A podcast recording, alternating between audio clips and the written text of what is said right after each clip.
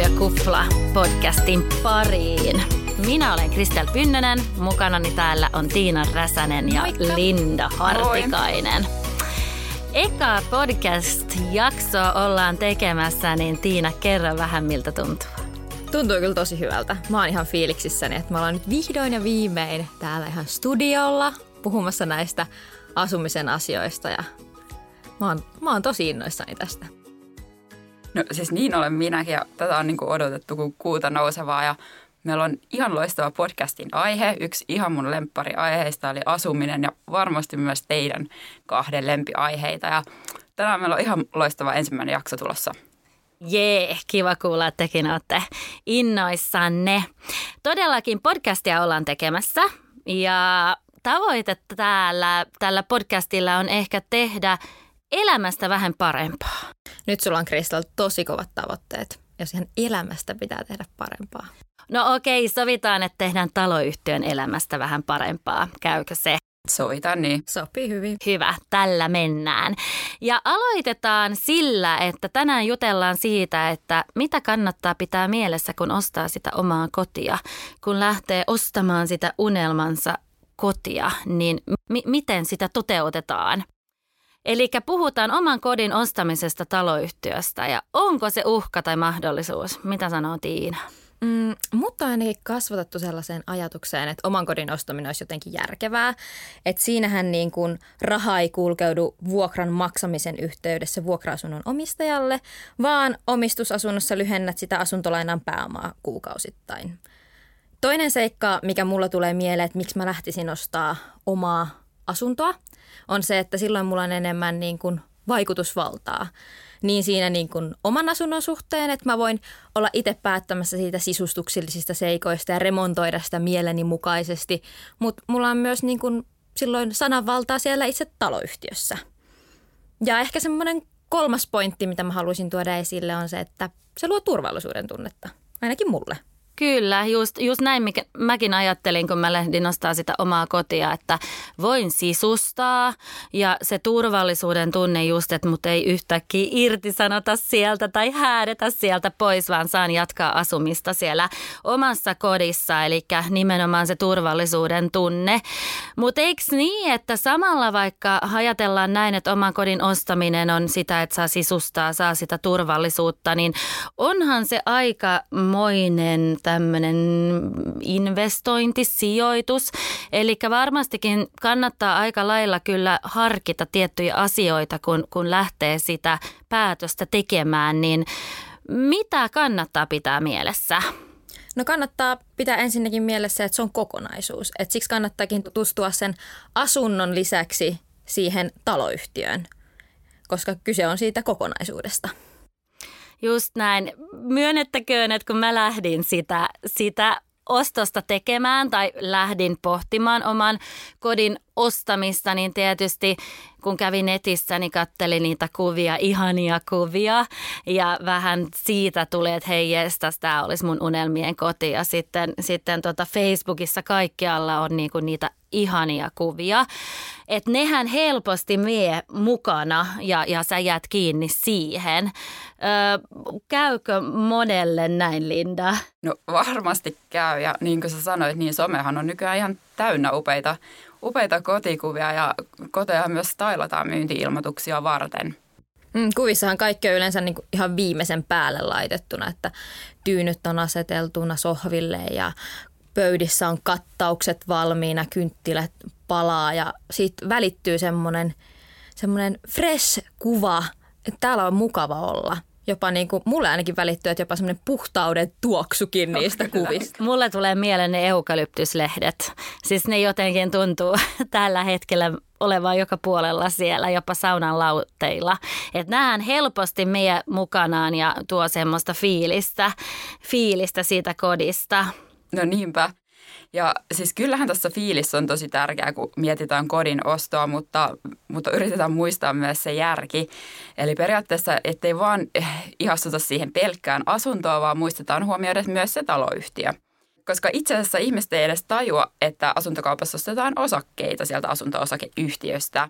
Ja sen takia pitää ottaa selvää siitä asunnosta, mutta myös siitä taloyhtiöstä. Eli ihan niin kuin Tiina sanoi, niin tässä on kyse kokonaisuudesta.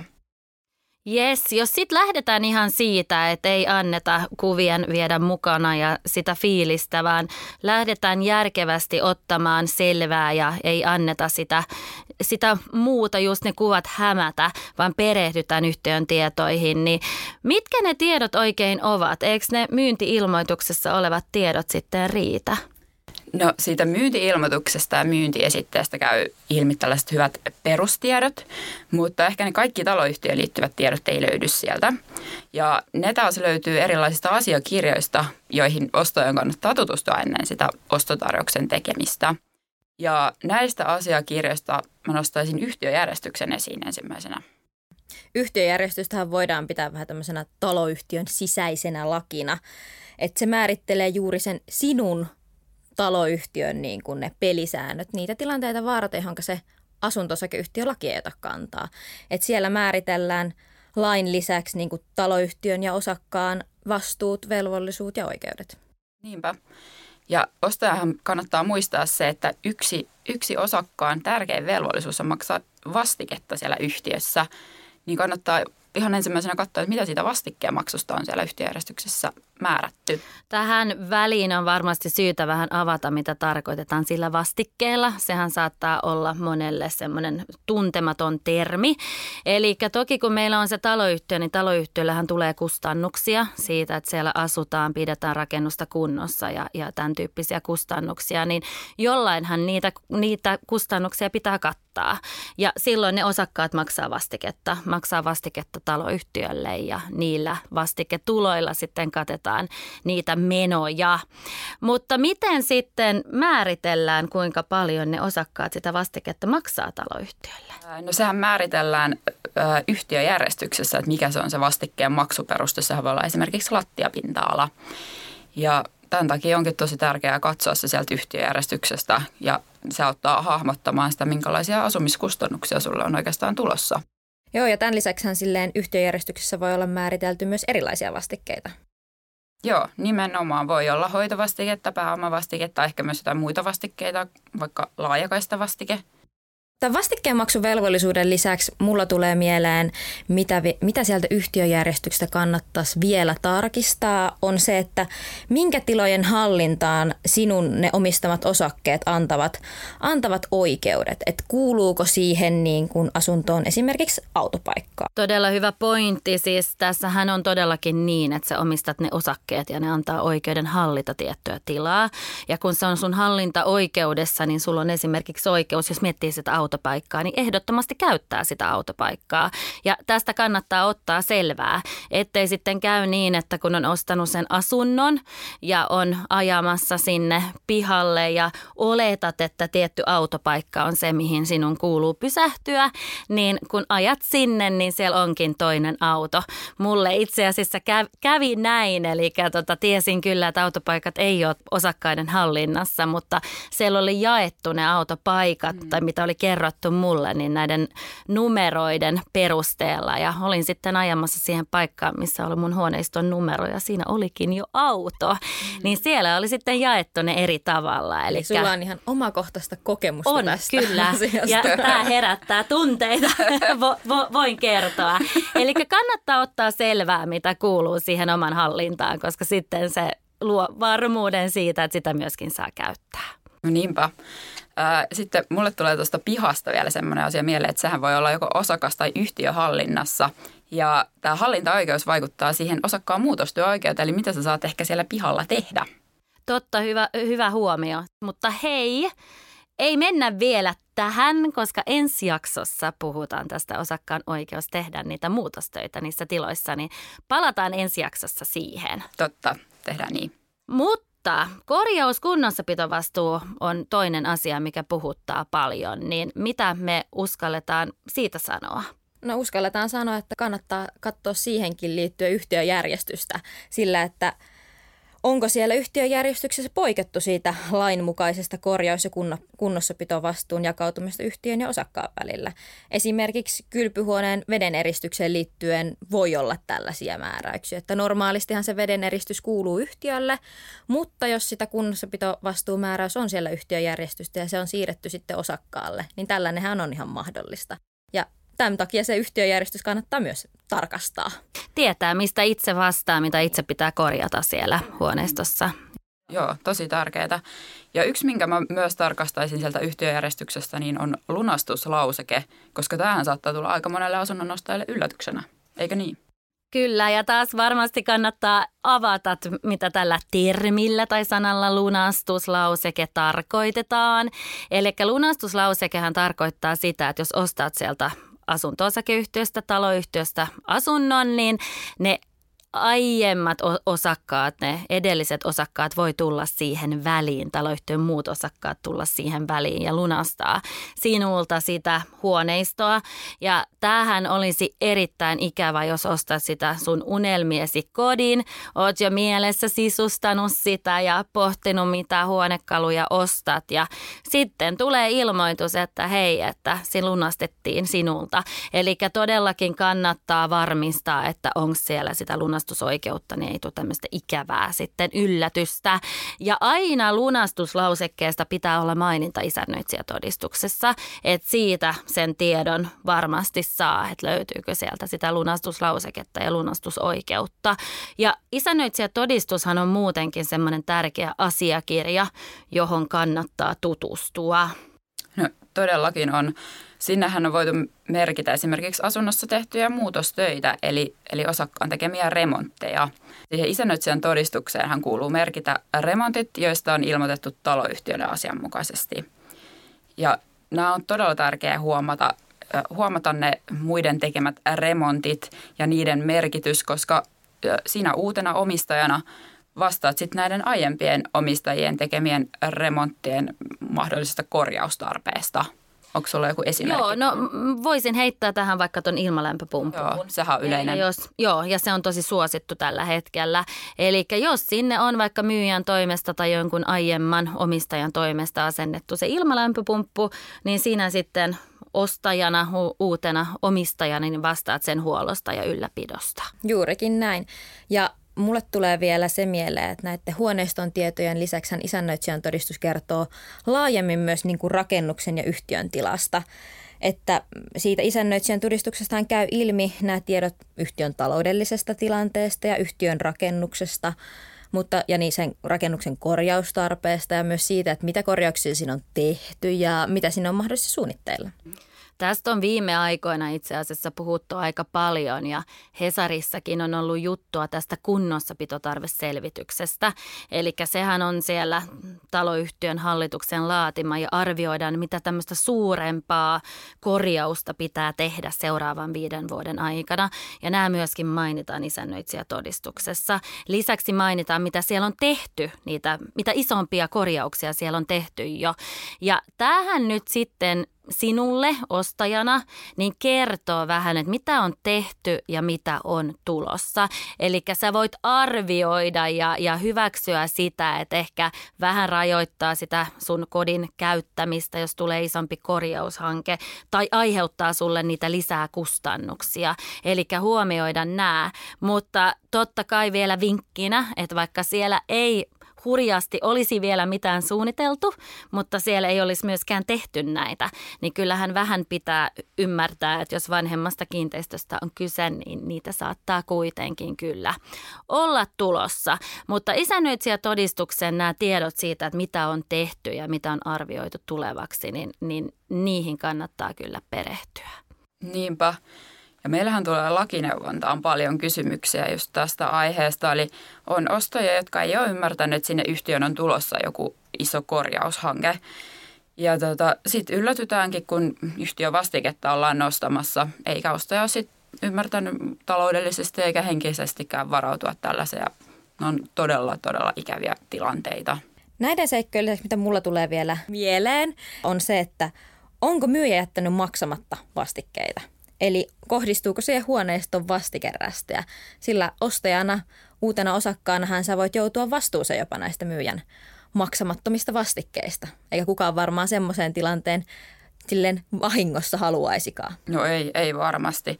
Ja äh, kannattaa katsoa myös, onko siellä joku yhtiölainaosuus, joka kohdistuu siihen huoneistoon, jota tuossa se on myös tärkeää huomata.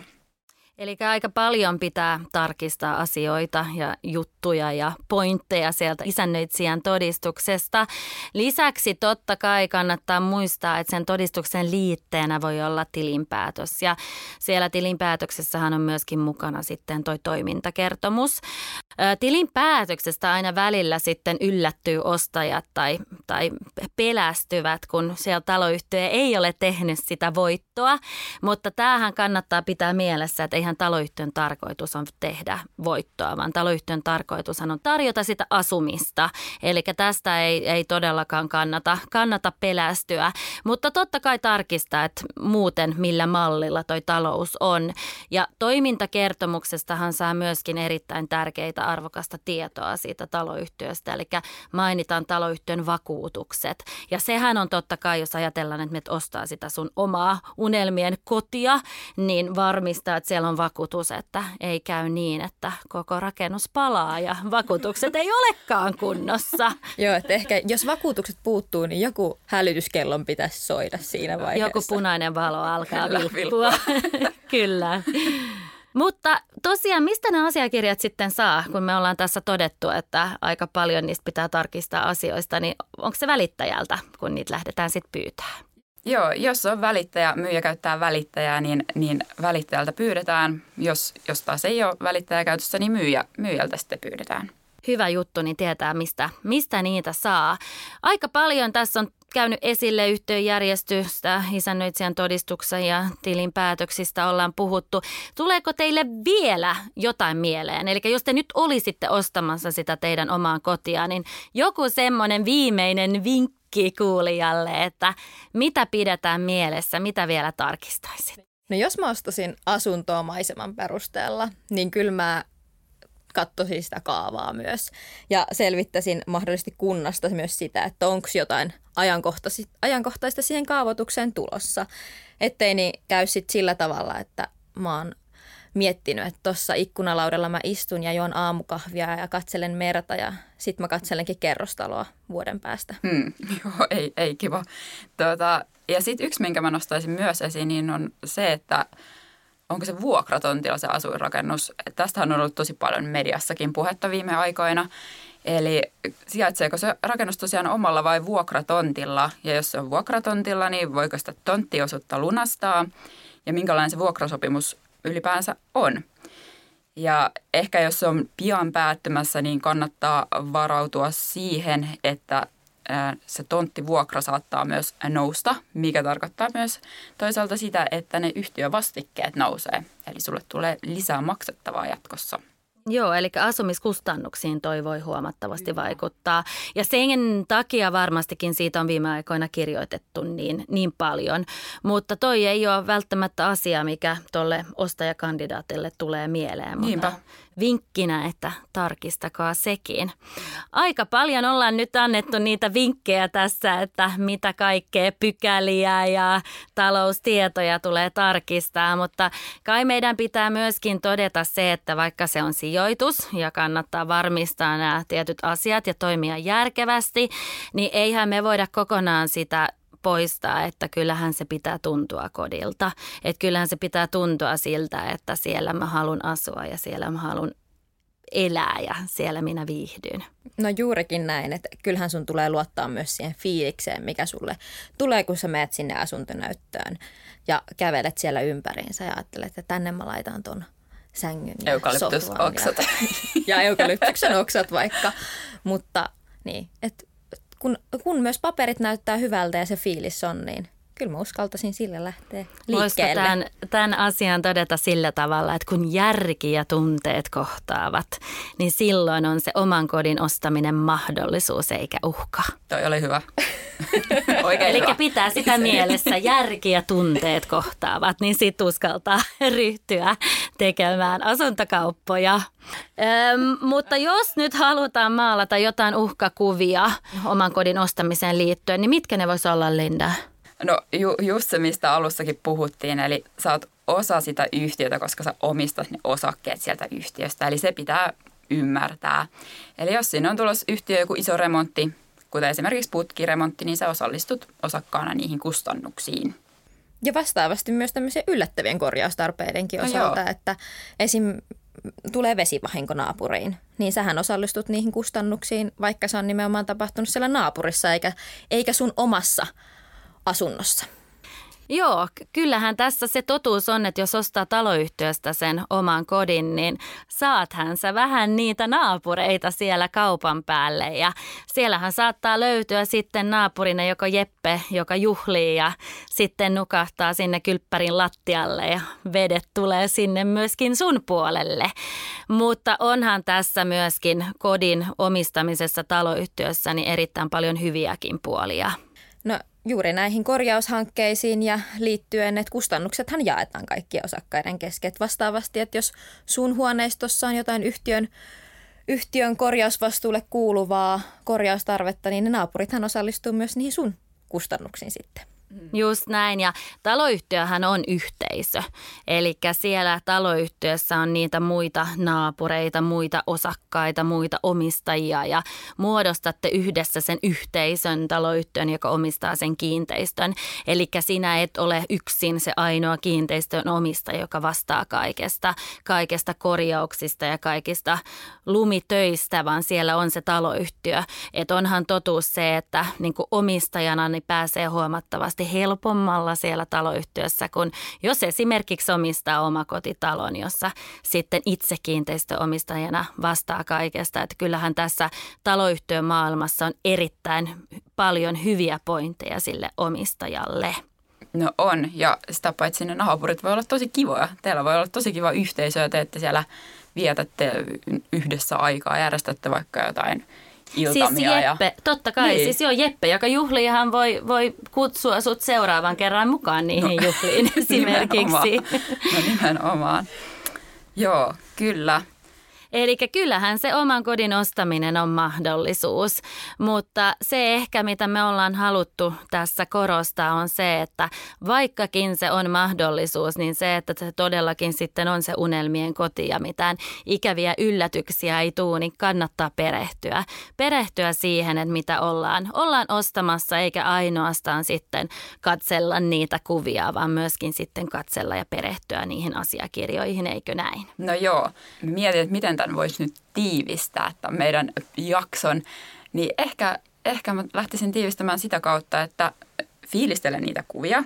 Toki se on sallittua ja todella suotavaa, mutta tutustu myös niihin asiakirjoihin ja käy toisaalta siellä paikan päällä myös tutustumassa siihen huoneistoon ja taloyhtiöön. Kyllä noilla kolmella pääpointilla varmasti pärjää jo pitkälle, kun noi pitää mielessä. Totta, näin on. Hei, mehän saatiin aika hyvin tässä nytten avattua asioita, mitä kannattaa pitää mielessä, kun lähtee sitä omaa kotia ostamaan. Ja kaiken lisäksi mun mielestä meillä on oikein mukavaakin täällä. Kyllä. Joo, eli eikö niin, että kyllähän me lähdetään sitten tekemään toistakin jaksoa. Ja tehtäisikö niin, että seuraavan kerran niin jatketaan, niin kuin vähän jo luvattiin, niin niistä muutostöistä. Eli sitten kun sä oot ostanut sitä sun unelmiesi kodin, niin siellähän voi olla vaikka pinkit seinät siellä makuhuoneessa ja aiheuttaa painajaisia, niin mitä voit tehdä ja mitä saat tehdä, niin siihen palataan seuraavan kerran. Kiitos teille Tiina ja Linda tästä kerrasta. Kiitos. Yes. Kiitos. Moi moi. moi. Toivottavasti tykkäsit tästä jaksosta. Jos haluat kuulla meistä lisää, niin muista painaa follow, eli seuraa meitä siellä, missä ikinä kuunteletkaan tätä podcastia. Voit seurata meitä myös Instagramissa, mistä löydät meidät nimellä at taloyhtiökupla alaviiva podcast. Kiitos kun kuuntelit ja ensi jaksossa ollaan taas uuden aiheen parissa.